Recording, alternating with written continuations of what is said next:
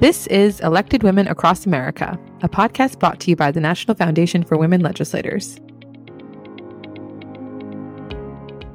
I'm Brenna Kehew Sculley, and we're bringing you stories from the elected women that shape our organization on issues that shape them and the districts they serve.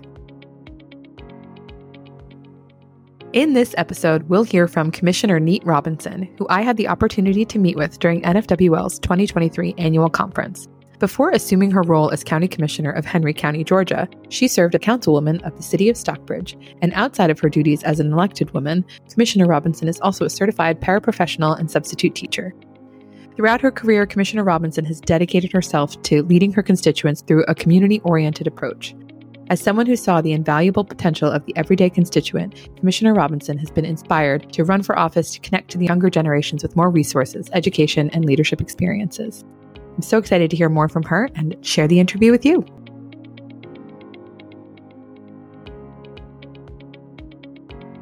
I'm Brenna Kehew Sculley, and I am here at our NFWL conference in Orlando, and I am lucky to be with Commissioner Neat Robinson for our podcast, Elected Women Across America. Thank you so much for joining us today. Thank you for having me. Very excited to have you.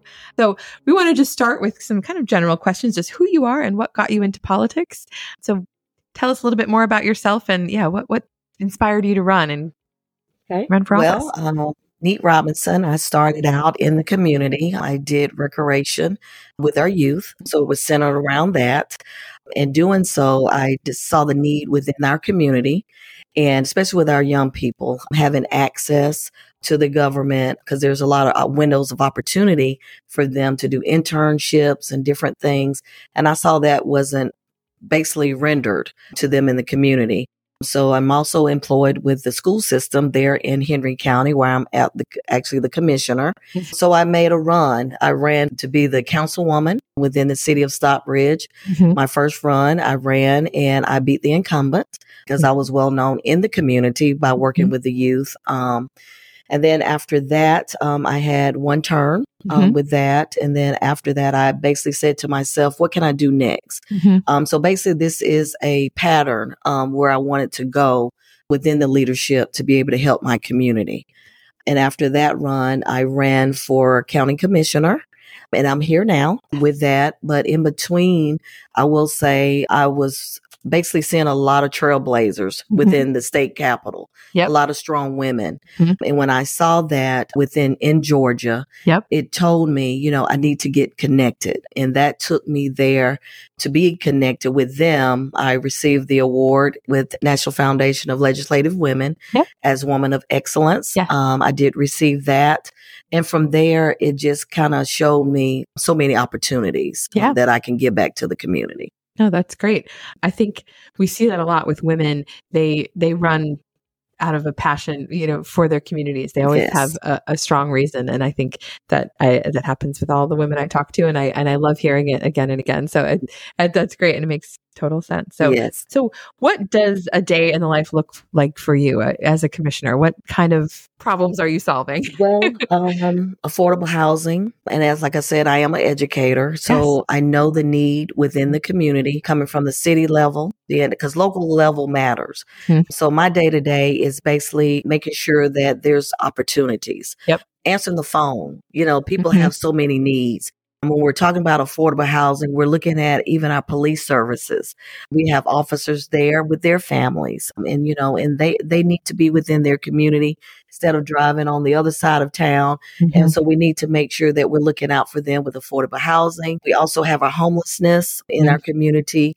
And right now in Henry County, we're doing veteran housing.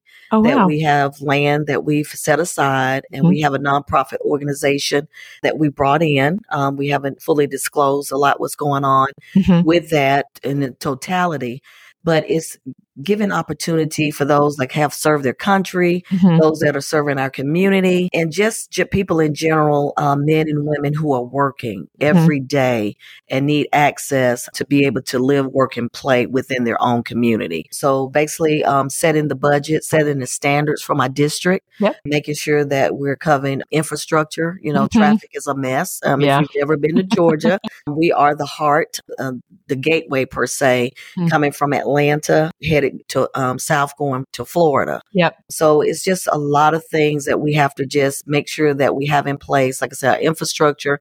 And then we have our parks for our kids. We need to make sure that we're enhancing that. Yeah.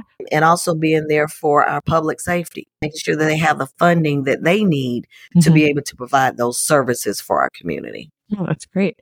And you know, a lot of my experience is working with in this within the state legislative schedule. So, does the commissioner role? Eh, do you guys work kind of on a calendar year as well? And so there's that kind of similar flow to it, or is it just twenty four seven? It's twenty four seven with a commissioner. I will say with our legislators, what we do, we have to continue to build relationships because the funding comes down from the state, from the federal to the state, and then into the county, and then we disseminate to the cities. Yep. So with that, we have to have those relationships. Upcoming, we're going to have our legislative breakfast breakfast with our legislators. So that keeps the relationship, what the needs are, mm-hmm. um, you know, on the local level. Yep. So that way we can speak onto that need and bring that funding within our county as a county commissioner. Yeah, no, that that's great. And I know it's it's interesting. We I've I've worked with women in the past who have been a commissioner and then run for state legislative office and it's it's always fun to hear kind of the, the different roles that I think different uh, elected offices hold. And I think the impression I get is that county commissioners are, are really closely knit with their communities and are just on the ground, boots on the ground, kind of getting a lot done. So I've I really admire that uh, position, and I'm sure it's it's a hard role to fill. It but is. I'm I'm glad people like you exist to, to do that. And I want to just say an additional to anyone that wants to run for office, mm. please do. Yeah. But I will tell them make sure that you have a, a passion for your community, for mm-hmm. people, mm-hmm. because it's not about you. When you're setting policies, you've got to make sure that you know how you're setting those policies and who you're setting them for. Because, like I said, the city is totally different mm-hmm. and you have to know what their needs are. Yep. Because when you're getting the funding, county commissioners, all we're basically doing is enhancing yeah. um, the things for the city. Mm-hmm. And if you have someone that, that doesn't have that understanding, then you're going to have a problem. Yeah. And even like running for your state legislature, mm-hmm. you have to make sure that you understand your community. Mm-hmm. Because if you don't, there is I mean, politics is a mean sport. Yeah. And for and but I want to encourage all women to get involved uh, with your community so that way you can understand how government really works. Yeah. That's the important piece. Don't just say, "Oh, I want to be a senator." Right. Um, why? What does why? You yeah. know, and what's below that? Mm-hmm. You know, because you know it starts within your city. Yeah. No, that's great. And you mentioned you're an educator.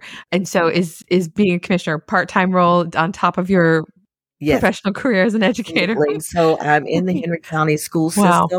And that's my full time job. Yep. And again, I'm still having access mm-hmm. to the students, to the parents, yeah, and being able to understand their needs. Yeah, um, so there again, there's another level of having an understanding. The needs are in our community, yeah. and it helps me to be a better commissioner. It helped me be a better councilwoman at the time because I can address those needs and right. say, you know, what is going on.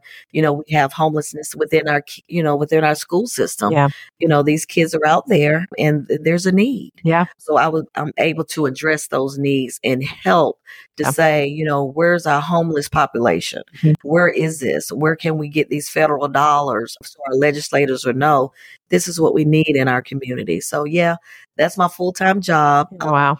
But I love it because it's basically helping the community get where we need to be for the live, work, and play um, yeah. that we want in our community. Yeah, no, that's great. I'm both my sisters are teachers. I I have so much respect for that profession, of course, but I can't imagine either of them being a county commissioner on top of their job that already feels like it's right. a big job. So I know I'm just kind of showering you in accolades, but you deserve them. So thank you. I, I, guess my, my last question here is really that that final question for us, which is what advice would you give to your younger self? To my younger self, I will say I when I graduated high school, Mm-hmm. I went straight into just a, a, business school to learn a trade. Mm-hmm. Back then, you know, when my age, my era, my parents didn't have. So what I did was I had to learn a trade mm-hmm. and doing that trade, it gave me my path. Mm-hmm. I've actually served uh, immigration attorney. Wow. Uh, I've served as a corrections officer. Oh my goodness. Uh, with one of our largest counties in, in Georgia, uh, wow. DeKalb County. In doing so, my path led me to being able to be appointed by our current governor mm-hmm. to serve our, the state board of Department of Corrections as well. Wow. Um, so I would tell my younger self is to continue with the education mm-hmm. and get all you can because education is very important. Mm-hmm. And even as elected officials come into here mm-hmm. learning, I get to sit amongst the women mm-hmm. that are doing the legislative piece and it helps me on the county level to be able to understand what their needs are, what the mm-hmm. challenges are for them. Yeah. So I just, I'm so just thankful for the Na- National Foundation to have this conference because it helps all women. Yeah. And so to my younger self, continue that education, being in the community. And I want to speak to women and young people as I'm saying this to my younger self know your community and give all you can. Yeah. Because when you help someone else, iron sharpens iron, and you just don't know the little piece that you may have will be the greater for someone else to be able to climb higher to be able to help someone else. Wow. What a great thing to end on. That's, I mean, that was perfect. I, that was great. I, I, really thank you so much for sitting with us, for coming to this event. You know, we are going to Atlanta next year. Excited about I it. I'm so excited. Yes. So we're thrilled. We, I, I mean, we just have such incredible women from Georgia. I think yes. who come to our events and I'm lucky to know you all. So I'm really grateful to go to your home state next year and we'll make it better than ever, right? yes, absolutely. Better together. Yeah. Thank well, you, thank you so much for being on our podcast, and I hopefully we'll we'll talk again soon. Thank you. thank you.